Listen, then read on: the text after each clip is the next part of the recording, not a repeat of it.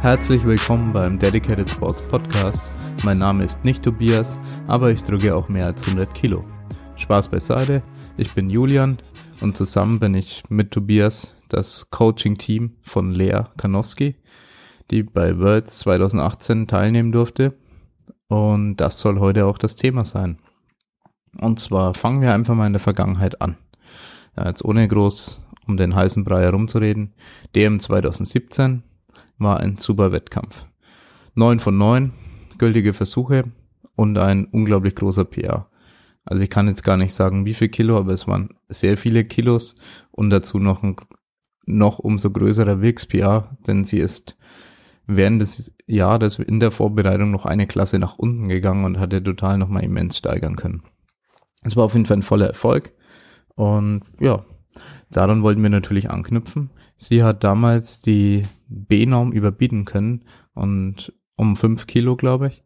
Also ja, ganz ordentlich und war noch Junior und ist das Jahr darauf auch noch Junior gewesen, weswegen sie auch ähm, die Chance hatte, bei der WM teilzunehmen. Sie wurde für die WM nominiert, weil sie die B-Norm erreicht hatte. Die B-Norm war Voraussetzung für Junioren, um an der WM teilzunehmen. So haben die im Prinzip Spreu, Spreu vom Weizen getrennt, weil ja sehr starke Junioren im Prinzip ja eine B-Norm haben sollten. Um konkurrenzfähig zu sein international braucht man das auch. Ja, deswegen haben die da den äh, die Trennung gemacht, sage ich jetzt mal.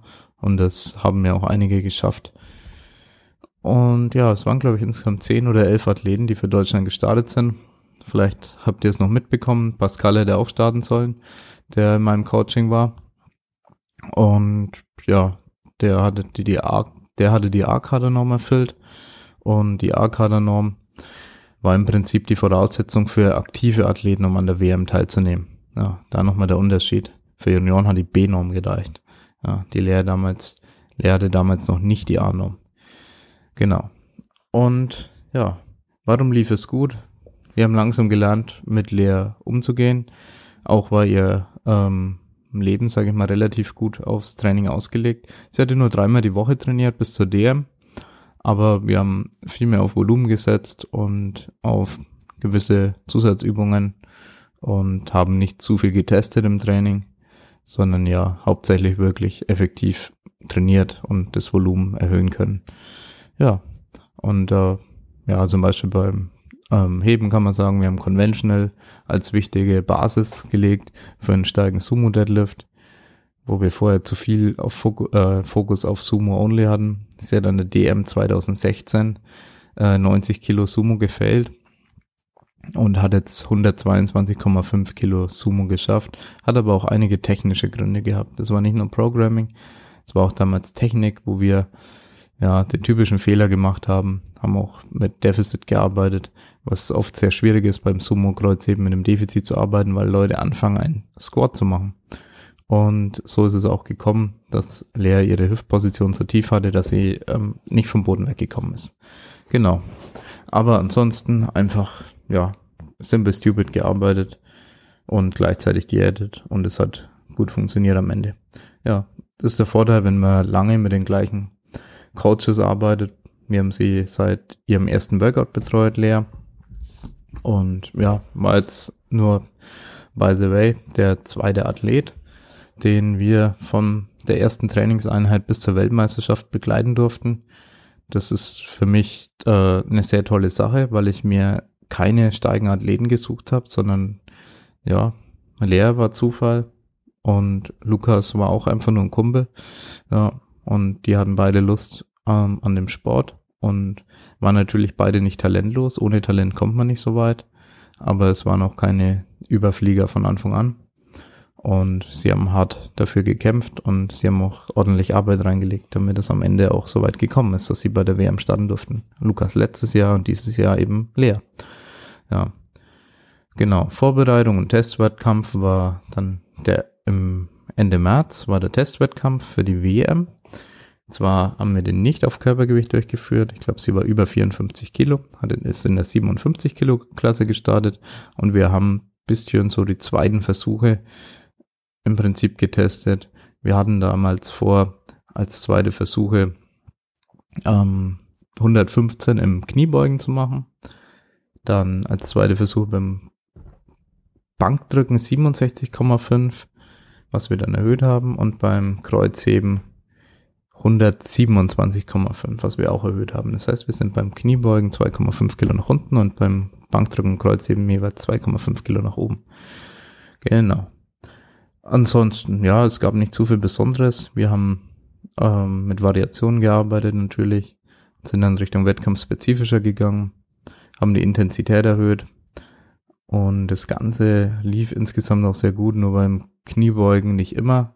Beim Kniebeugen haben wir gemerkt, dass ihr oft dann die Power gefehlt hat durch die vielen Singles und durch die vielen schweren Triples und so. Ja, es wirkt sich nicht bei jedem Athlet positiv aus, wenn man die Intensität so stark erhöht. Wir haben auch die Frequenz erhöht, wir haben öfter Kniebeugen gemacht, wollten eigentlich daraus eine stärkere Kniebeuge entwickeln, aber das, der Plan ging nicht ganz so auf. Das ist halt oft Theorie, du machst schwerer, du machst mehr.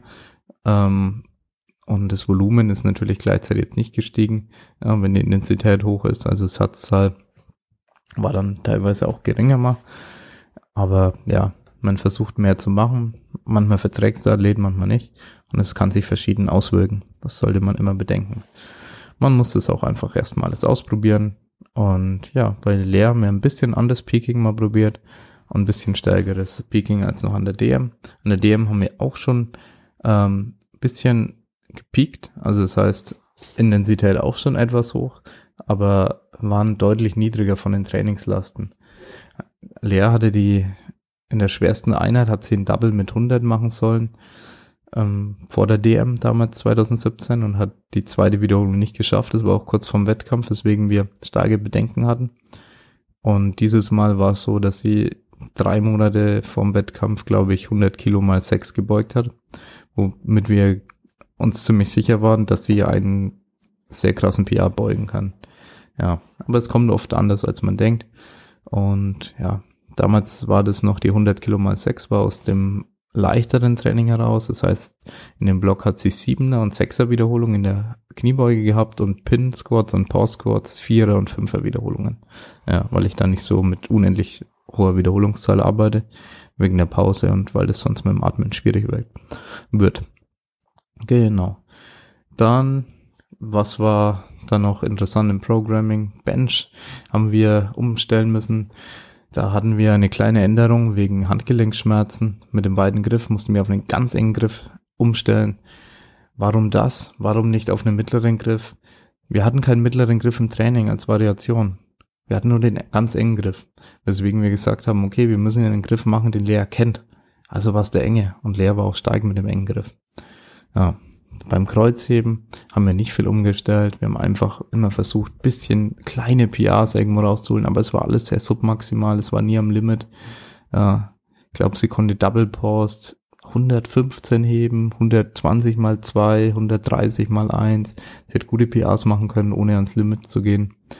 Und insgesamt sind wir da von der Intensität nicht so hoch wie beim Kniebeugen.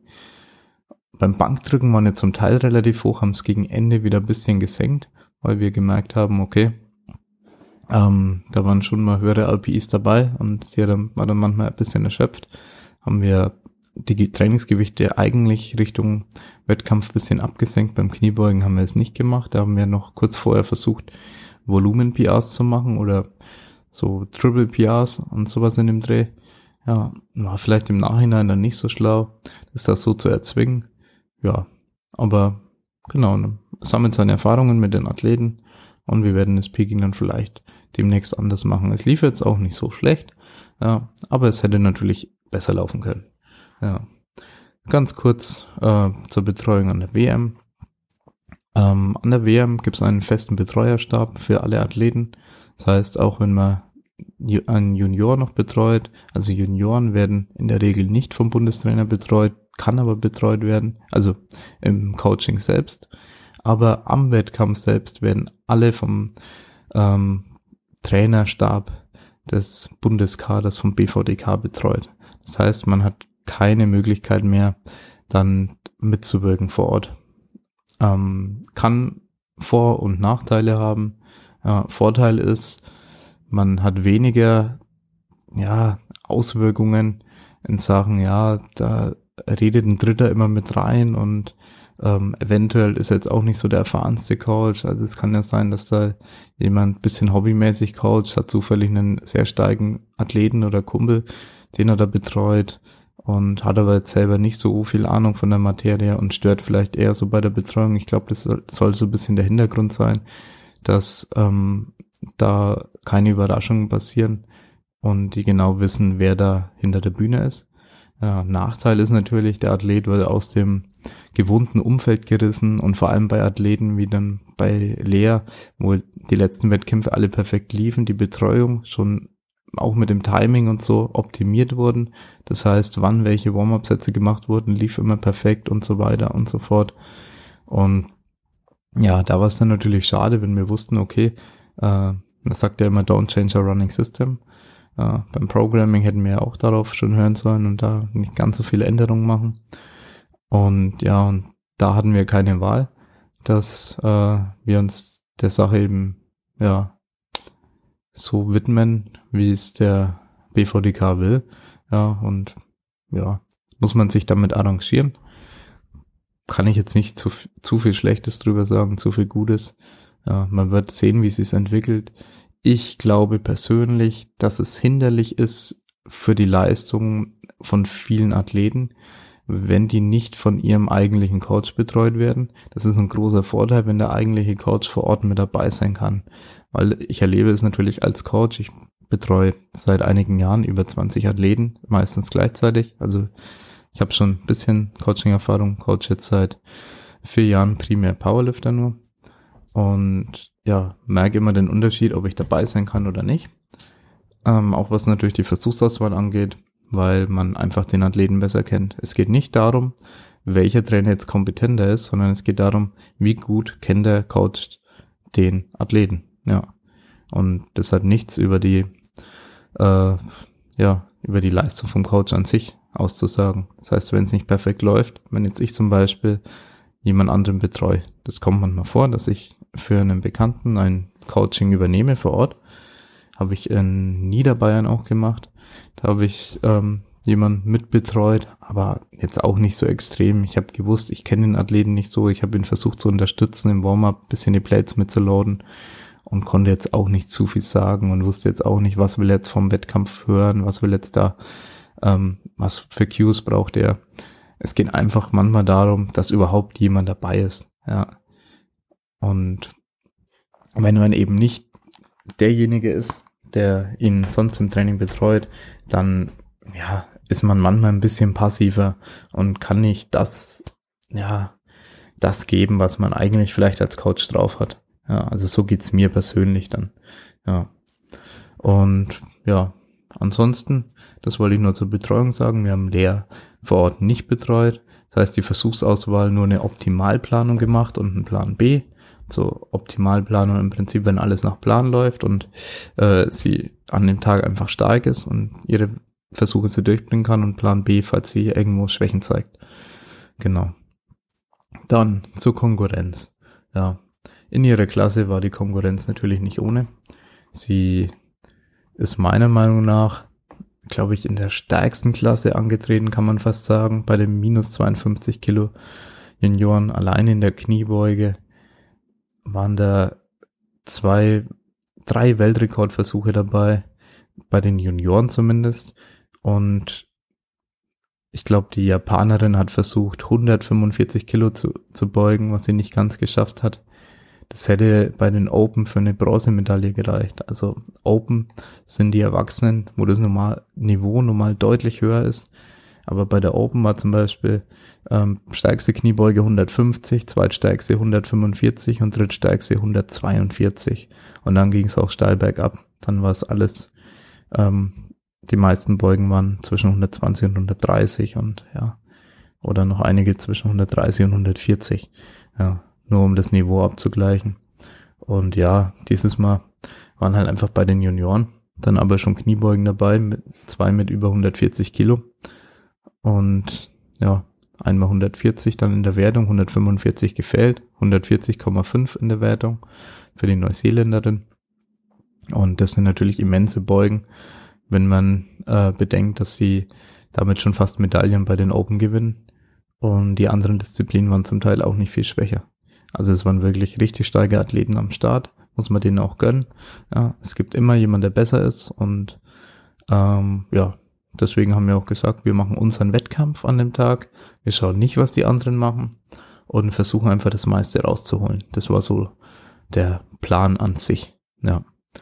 Jetzt äh, haben wir den Watercut gemacht, der lief eigentlich perfekt. Sie hat ihr Gewicht locker erreicht mit 51,47, hatte noch sehr viel Luft, konnte sogar vorher noch was essen, äh, eine Kleinigkeit und trinken, also musste nicht komplett hungern, ja, weil der Watercut halt, wirklich fast zu gut lief. Ja, sie könnte also noch schwerer sein und würde immer noch ihre Klasse erreichen.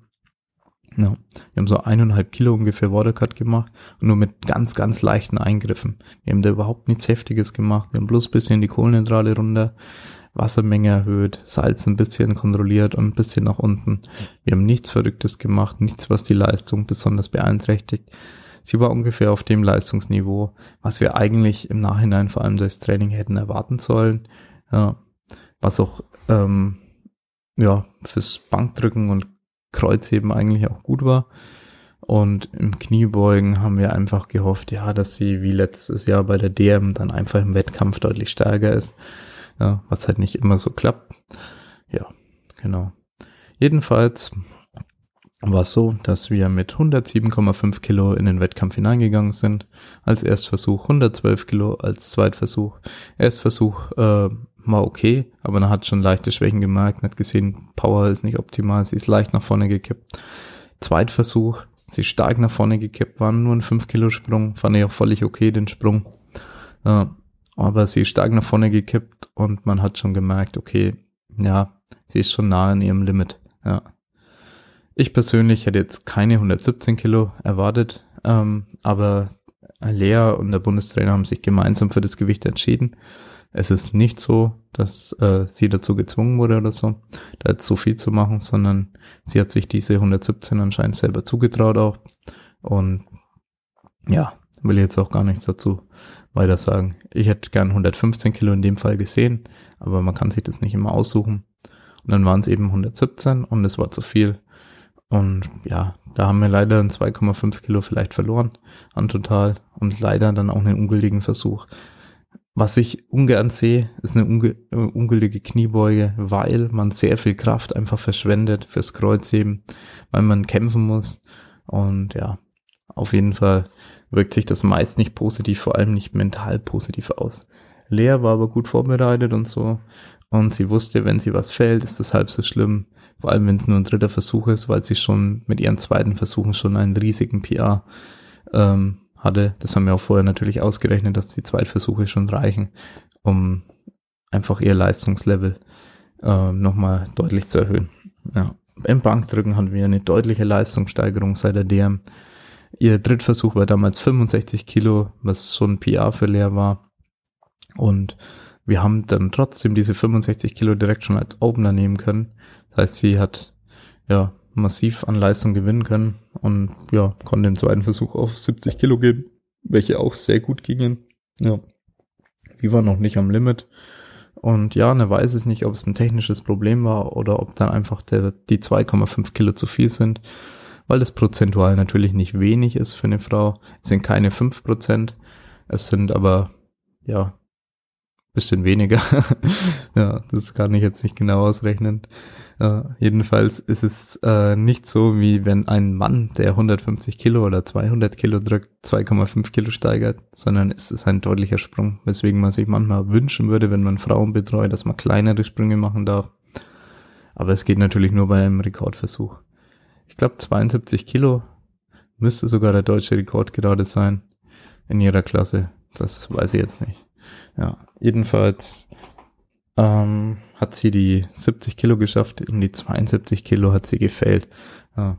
Technisch kann man vielleicht sagen, okay, der Lüftoff hätte besser sein können, der hat nicht so ganz toll ausgeschaut, bisschen zu hektisch, war vielleicht bisschen nervös, internationale Bühne, ist auch über, einen halben, über die halbe Welt geflogen und ja, das ist alles nicht so zu vergleichen. Ja, wenn man da dann auf der Bühne steht oder liegt, wie auch immer. Ja. Und dann hat sie bei der Ablage sie leicht nach vorne gekippt. Das heißt, sie hat die Spannung unten verloren und die Ellbogen sind Richtung Gesicht gewandert und die Stange ist Richtung Bauch gewandert leicht, ja, was meistens dazu führt, dass man sich etwas schwerer tut, die Stange wieder in den richtigen Barpass zu bekommen. Und dann hat sie die auch verloren, die 72 Kilo. Ja, genau. Hat aber gepasst. Wir haben gesagt, wir wollen 70 Kilo auf jeden Fall schaffen und 72 Kilo sind kein Must-Have. Wir wollten bei Kniebeuge und Kreuzheben haben wir gesagt, wir wollen auf jeden Fall alle Versuche am besten gültig haben. Und beim Bankdrücken haben wir gewusst, dass 70 Kilo vielleicht schon ihr Limit ist, aber, oder fast am Limit ist. Aber falls die 65 gut gehen, dass wir die auf jeden Fall schon im zweiten machen, damit wir den Versuch machen können, wenigstens 72 zu drücken, weil wir gewusst haben, es könnte um eine Medaille gehen. Hätten wir gesagt, es geht auf keinen Fall um eine Medaille, also laut Ergebnisliste wäre es da um eine Medaille gegangen, aber da kam jetzt die Neuseeländerin, die deutlich mehr gedrückt hat, als die Meldelast vorgegeben hat. Ähm, aber falls dann um eine Medaille geht, soll es natürlich schon mal den Versuch wagen, ein bisschen mehr Gewicht zu bewegen. Ansonsten wären wir wahrscheinlich mit 62 Reihen, 67 im zweiten und 70, um einfach einen sicheren Wettkampf zu machen, weil ja, da geht's nicht um jedes Kilo, es geht teilweise darum, eine gute Erfahrung zu machen international. Dann Kreuzheben. Ja, Kniebeugen war sehr anstrengend, jetzt wusste man nicht, okay, wie lief jetzt das Kreuzheben, äh, wie läuft es jetzt? 120 Kilo war jetzt oben angesetzt, wollten wir auch nicht ändern, beziehungsweise der Bundestrainer und Lehrer anscheinend auch nicht. Und ja, 120 Kilo waren schwerer als erwartet, haben von außen wirklich vom Boden relativ schwer ausgesehen, gewusst, okay, ganz so stark wie an manchen Tagen wirkt es jetzt heute nicht, aber kann auch Nervosität sein. Der Bundestrainer und Lea haben sich trotzdem für die 130 Kilo entschieden. Ich hätte wahrscheinlich konservative 127 Kilo gemacht in dem Fall, weil ja, 10 Kilo, man weiß nie, was passiert, wenn man 10 Kilo draufpackt. Ging aber gut. Und sie konnte die 130 Kilo in die Wertung bringen und hat sogar besser ausgesehen als die 120. Ja, dann konnte ich den Sprung auch auf 135 Kilo verstehen. Der hätte sogar für Platz 5 reichen können. Sie äh, kann man ja vorweggreifen. Sie ist auf Platz 7 gelandet insgesamt von 9. Und sie hätte kurzfristig auf Platz 5 landen können mit 135 Kilo, weil ihre Konkurrentin aus der Ukraine dann ihren dritten hätte schaffen müssen mit 135, um da wieder ranzukommen. Den hat sie aber nicht geschafft. Und Demoa Sophie aus Kanada hat 140 Kilo im zweiten Versuch nicht geschafft, hat sie beim dritten nochmal probiert und da dann die 140 Kilo bewältigen können. Das heißt, äh, kurzfristig wäre sie auf Platz 5 gewesen und dann wäre sie eh wieder auf Platz 6 gerutscht mit den 135 Kilo. Ja, Lea hat die 135 Kilo geschafft, aber es war ein bisschen strittig, was die Kampfrichter gesagt haben. Einmal gab's weiß, einmal gab's blau, einmal gab's rot. Das heißt, einmal wurde eine Abwärtsbewegung gesehen, einmal wurde der Lockout bemängelt und einmal war der Versuch gültig. Ja, könnte natürlich zur Jury gehen, ähm, in so einem Fall. Aber ja, man muss sagen, na, es hat schon leichte technische Mängel gegeben bei Lea ähm, im Lockout dass der Lockout nicht ganz flüssig war, aber in der Zeitlupe konnte man dann sehen, in der Zeitlupe ist es natürlich leichter als vor Ort als Kampfrichter. In der Zeitlupe hat man gesehen, dass der Lockout gestimmt hat, dass Knie, Hüfte durch waren und die Schultern waren hinten. Das konnte man auch auf den Fotos nochmal, sagen wir mal, noch besser sehen, ja, die von der Seite angefertigt wurden. Und dann die Abwärtsbewegung ja, es war halt ein Stockerer, aber es hat keine Abwärtsbewegung stattgefunden. Also eigentlich laut Regelwerk wäre der gültig gewesen, der Versuch. Aber Nachhinein, ja, lässt sich das leicht sagen. Wenn man da vor Ort als Kampfrichter ist, ist es oft schwerer zu beurteilen. Und ja, insgesamt, ja, war es jetzt nicht so tragisch. Ja, sie ist dann einen Platz weiter nach hinten gerutscht, aber ja, es wäre ein Platz höher gewesen, aber es wäre keine Medaille gewesen.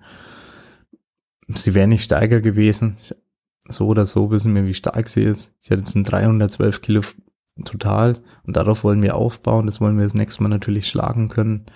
Ja, und wir sind absolut zufrieden mit dem Total erstmal. Es waren 12,5 Kilo PR. Sie hat nicht an Körpergewicht zunehmen können. Sie musste mit der gleichen Muskelmasse sozusagen wieder antreten. Sie ist am Gewichtsklassenlimit. Sie hat ja keine Luft mehr, keinen Spielraum, auch nicht vom KFA. Sie ähm, kann nicht mehr deutlich leaner werden. Sie hat so schon Probleme, das Gewicht eben zu halten, dass sie mit Watercut in die Klasse kommt, weil sie eigentlich eine Klasse höher starten muss. Ja, was sie auch bald dann nächstes Jahr machen wird. Ja, definitiv. Sie wird nicht in der Klasse bleiben.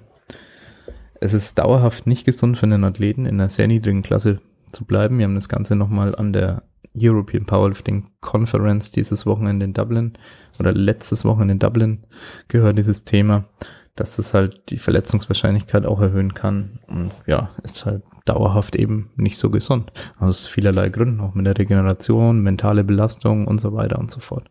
Gibt es viele Faktoren. Weswegen ich das niemandem empfehlen würde. Und ja, vielleicht kann man einfach eine Klasse höher, da vielleicht zwei Jahre sein und dann nochmal sagen, okay, na cuttet jetzt einmal runter und versucht die meiste Leistung zu halten. Sowas kann funktionieren, aber dauerhaft jemanden so niedrig zu halten, ist schwierig. Ja, jetzt folgen aber noch drei Wettkämpfe dieses Jahr. Und sie ist in der minus 52 Kilo Klasse gemeldet, also muss sie da starten. Also werden wir jedes Mal halt ein klein bisschen diäten müssen und einen Watercut machen ja, aber Watercut ist jetzt nicht so heftig, den sie machen muss. Sie wurde jetzt äh, nominiert für die westeuropäische Meisterschaft in Norwegen. Das ist Leas nächster Wettkampf. Ja, wir versuchen es wieder als Testwettkampf zu nutzen. Wir werden ein paar Sachen austesten. Vielleicht wird sie da auch halber beugen. Da hat sie Lauber gebeugt. Vielleicht wird sie mit einem anderen Griff Bank drücken und den mal austesten. Und ja, Kreuzheben werden wir nicht umsteigen auf Conventional, sondern werden wir definitiv bei Sumo bleiben. Beim Bankdrücken hat es nur den Hintergrund, dass wir damals nur kurzfristig auch auf Grip gehen wollten. Das war so geplant von vornherein, dass wir eventuell schon denken, dass ein bisschen, ein bisschen weiterer Griff vielleicht vorderhafter ist, weil man natürlich einen sehr harten Sticking Point bei einem engen Griff hat und Frauen tendenziell meistens mit einem weiteren Griff stärker sind. Aber das werden wir jetzt alles austesten. Beim Kniebeugen hatten wir ein bisschen Überlastungsschwierigkeiten mit Ellbogen Handgelenken manchmal beim Lauberbeugen. Heißt, wir sind da stark limitiert, was das Laubervolumen angeht. Also haben wir jetzt einfach mal Hyper eingebaut und gucken jetzt mal, wie ihre Hyperleistungen so liegen. Sie hat jetzt 105 Kilo at 8 gebeugt, was jetzt schon mal relativ vielversprechend war, vor allem weil sie erst seit kurzem wieder im Training ist. Man muss dazu sagen, sie war drei Wochen aus dem Training draußen nachwärts, weil wir gesagt haben, wir wollen da eine Pause machen, wir wollen ein bisschen rumreisen, wir wollen Urlaub ähm, dann auch noch mitnehmen und ähm, USA bereisen. Und ja, dann hat sie eben mal ein bisschen Pause gemacht, hat ja auch mental ganz gut getan. Und der Start war schwer. Alle Gewichte waren natürlich schwer. Sie war deutlich schwächer als an Worlds. Erstmal am Anfang. Wir konnten aber nach zwei Wochen mit dem neuen Griff an Training schon wieder ähm, bei der Bankdrück, bei der bayerischen Bankdrückmeisterschaft Klassik die 70 Kilo in die Wertung bringen, waren aber schwerer. Ja, man muss sagen, die waren am absoluten Limit und hätte man auch ungültig werden können wegen Abwärtsbewegung. Ja, de deswegen sage ich, okay, ist noch offen, ob sie bei dem Griff bleiben wird, aber wenn man in Kontext zieht, dass sie nicht trainiert hat vorher oder nicht wirklich trainiert hat und ja, komplett draußen war und dann nur zwei Wochen mit dem neuen Griff trainiert hat, dann könnte man sagen, ja, vielleicht ist da schon Potenzial da, wenn sie jetzt schon wieder 70 drücken konnte. Ich habe ehrlich gesagt am Anfang nicht dran geglaubt. Ja. Ich habe gedacht, wir müssen vielleicht ja, sogar nur 65 oder so machen im dritten, weil ich nicht wusste, ob sie in zwei Wochen mit dem Griff schon klarkommen. Ja, hat sie aber ganz gut dann angefühlt bei ihr und sie kriegt auch den Lift-Off inzwischen hin. Genau. Ansonsten steht noch die deutsche Meisterschaft fünf Wochen nach der westeuropäischen Meisterschaft an. Und dann noch die Europameisterschaft, potenziell. Ja, wir hoffen natürlich, dass Lea nominiert wird. Ja. Ja, wir wissen auch, dass wir da Lea nicht betreuen können, aber wir haben uns damit abgefunden. Ich denke, dass der Bundestrainer und Lea sich da auch besser einarbeiten werden. Das war jetzt der erste Wettkampf zusammen, dass der vielleicht nicht perfekt läuft. Kann passieren.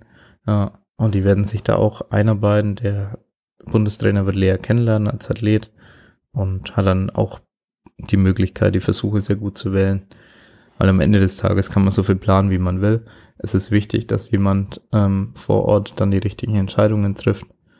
Ähm, und ich denke, an der Erfahrung wird es nicht mangeln beim Dietmar Wolf. Deswegen glaube ich, dass es auch dann in zukünftigen Wettkämpfen sehr gut funktionieren wird. Ja. Wir können nur weiterhin versuchen, eine gute Planung zu machen und ja, vielleicht das nächste Mal ein bisschen konservativer rangehen. Und in der Kniebeuge haben wir sie nämlich etwas überschätzt. Beim Bankdrücken und im Kreuzheben war sie etwas so stark wie erwartet. Also von dahingehend sage ich, war es nicht komplett falsch geplant. Eine Disziplin, wo wir sie 2,5 Kilo stärker eingeschätzt haben, als sie wahrscheinlich war. Ja. Und deshalb, also das heißt, zum einen war die Planung nicht perfekt, zum anderen haben ähm, Lea und der Bundestrainer vielleicht nicht in dem Fall die beste Entscheidung getroffen, aber es muss auch sehr schnell gehen in dem Moment und Fehlentscheidungen passieren immer. Also wir wissen jetzt auch nicht, ob wir dann immer die beste Entscheidung getroffen hätten. International, ja, es ist nochmal was ganz anderes. Ja, ob man dann immer so rational ist, wie man sein sollte, weiß man dann auch nicht. Also wenn ich jetzt von außen zuschaue, kann es sein, dass es dann anders ist. Ja, ansonsten freue ich mich natürlich auf die zukünftigen Wettkämpfe. Ich bin unglaublich stolz auf Lea. Und wie gesagt, zweite, Wett, äh, zweite Athlet, den ich jetzt von ersten Burgout bis zur Weltmeisterschaft betreuen durfte. Beziehungsweise jetzt an der Weltmeisterschaft selber nicht, aber zumindest coachen, ja, Trainingsplanung etc. Ja. Da mal schauen, wie es an der DM läuft, ob wir an der DM selber betreuen. Das weiß ich jetzt gerade nicht, wie das der Bundestrainer äh, voraussetzt. Ja. Nur zur Info, der Bundestrainer will normalerweise alle Athleten selber coachen, aber bei Junioren und Jugendathleten ähm, kann man noch selber coachen, sage ich mal, kann man selber die Trainingsplanung machen. Muss nicht alles sofort auf den Bundestrainer übertragen werden. Wenn jemand natürlich dann im A-Kader oder im B-Kader ist, will der Bundestrainer in der Regel die Planung machen, weil es ihm bessere Möglichkeiten einräumt, auch die Versuche zu wählen. Es hilft natürlich, wenn man selber das Training auch geplant hat ja, um das realistischer noch einzuschätzen. Kann man auch absolut verstehen, dass es so ist. Es wird zwar in anderen Ländern nicht so gehandhabt, aber will ich jetzt nicht zu krass beurteilen. Ich finde persönlich ja, dass es Stärken und Schwächen hat, dieses System. Ja, ist natürlich für viele Coaches blöd, das ist jetzt bisschen off-topic. Einfach, es betrifft einige Coaches, die sich jetzt natürlich überlegen, okay, soll ich jetzt überhaupt da jetzt noch groß Arbeit reinlegen, da gute Athleten coachen, beziehungsweise Athleten so stark machen, damit sie in Kader kommen, wenn ich die dann abgeben muss? Also das ist jetzt die reine Coaches-Perspektive, nicht unbedingt meine, aber die, die ich auch von anderen Leuten oft mitgekriegt habe und so, die äh, stecken da ihr Herzblut rein, machen den Athleten stark und wissen dann ganz genau, die müssen den Athleten abgeben. Und ja, denken sich dann, okay, warum soll ich mir überhaupt dann die Arbeit machen? Und eventuell konzentriert sich der ein oder andere Coach dann auf ausländische Athleten, weil du im, weil du in, bei anderen Nationen da einfach normalerweise mitcoachen kannst. Und es ist überhaupt kein Problem, da eben dann mitzuwirken, ja, zumindest als Assistant Coach, ja, was natürlich auch ein Vorteil dann sein kann. Ja. Es gibt auch Nachteile, von der Sache, dass die Heimtrainer mitgehen können, mitgehen dürfen. Ja, es gibt überall Vor- und Nachteile. Deswegen ist es jetzt schwer, so schwarz-weiß zu betrachten. Ich sag, sag mal so, man ist natürlich als Coach meistens tendenziell auf der einen Seite und natürlich nicht komplett objektiv. Genau. Dann, was ich noch verlieren wollte. Programming-Überlegungen bei Lea. Wir werden wahrscheinlich anders pieken. Wir werden drüber nachdenken, vielleicht gar nicht mehr so richtig pieken, weil Lea eigentlich im Training eine sehr gute Leistung bringt. Und dann ist die Frage, ob man da unbedingt da was dran ändern soll. Ja, mehr mit Variationen arbeiten. Sie arbeitet jetzt viel auch mit der Safety Bar. Und beim Bankdrücken probieren wir da auch was mit Bändern mal aus gerade. Und was machen wir noch? beim Kreuzheben weiterhin viel Fokus auf Conventional und weiterhin versuchen wir, glaube ich, auch viel auf Volumen zu setzen beim Kreuzheben, was sich bei vielen Athleten ausgezahlt hat. Da eben nicht so Low-Volume-Ansätze, wie sie sich zum Teil verbreitet hatten beim Kreuzheben zu verfolgen, sondern da im Prinzip genauso aggressives Volumen zu fahren wie teilweise bei der Kniebeuge. Ja. Ansonsten auch einbeinige Übungen mal mit reinbringen, um unilaterale Schwächen auszugleichen und so weiter und so fort. Es gibt viele Möglichkeiten. Das Wichtige ist, dass man öfters mal einen anderen Reiz reinbringt. Die Vorteile sind, dass monotone Überlastungen sehr wenig häufig vorkommen. Man kann, wenn man einen Athleten hat, der international konkurrenzfähig ist, wie Lea jetzt, die Euro europaweit auf jeden Fall konkurrenzfähig ist, dann hat man viel zu verlieren und sollte nicht zu viel riskieren. Ja, alles sollte man immer so betrachten, dass man vor allem viel zu verlieren hat. Also wenn man sagt, okay, man macht jetzt irgendein verrücktes Bulgarian System, lässt sie fünfmal die Woche beugen, was auch immer, dann kann es sein, dass es sich positiv auswirkt.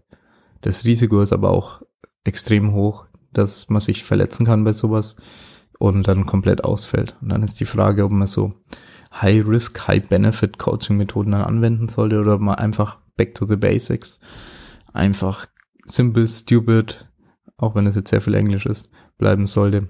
Also mit den Standardmethoden arbeiten, einfach einen Mittelmaß finden aus Spezifität und Variation. Also wie viel äh, Wettkampfübungen verwendet man jetzt im Training und wie viel Variation macht man da prozentual? Kann das 50-50 machen oder 70-30, wie auch immer. Irgendwas Ausgewogenes, dass man vielleicht zu keinem Extrem tendiert, kann helfen, um eine Leistung zu sichern. Ja, dann kann es sein, dass man nicht das Optimum rausholt, aber man bewahrt sich vor größeren Fehlern. Das finde ich interessant dran, an dem Ansatz.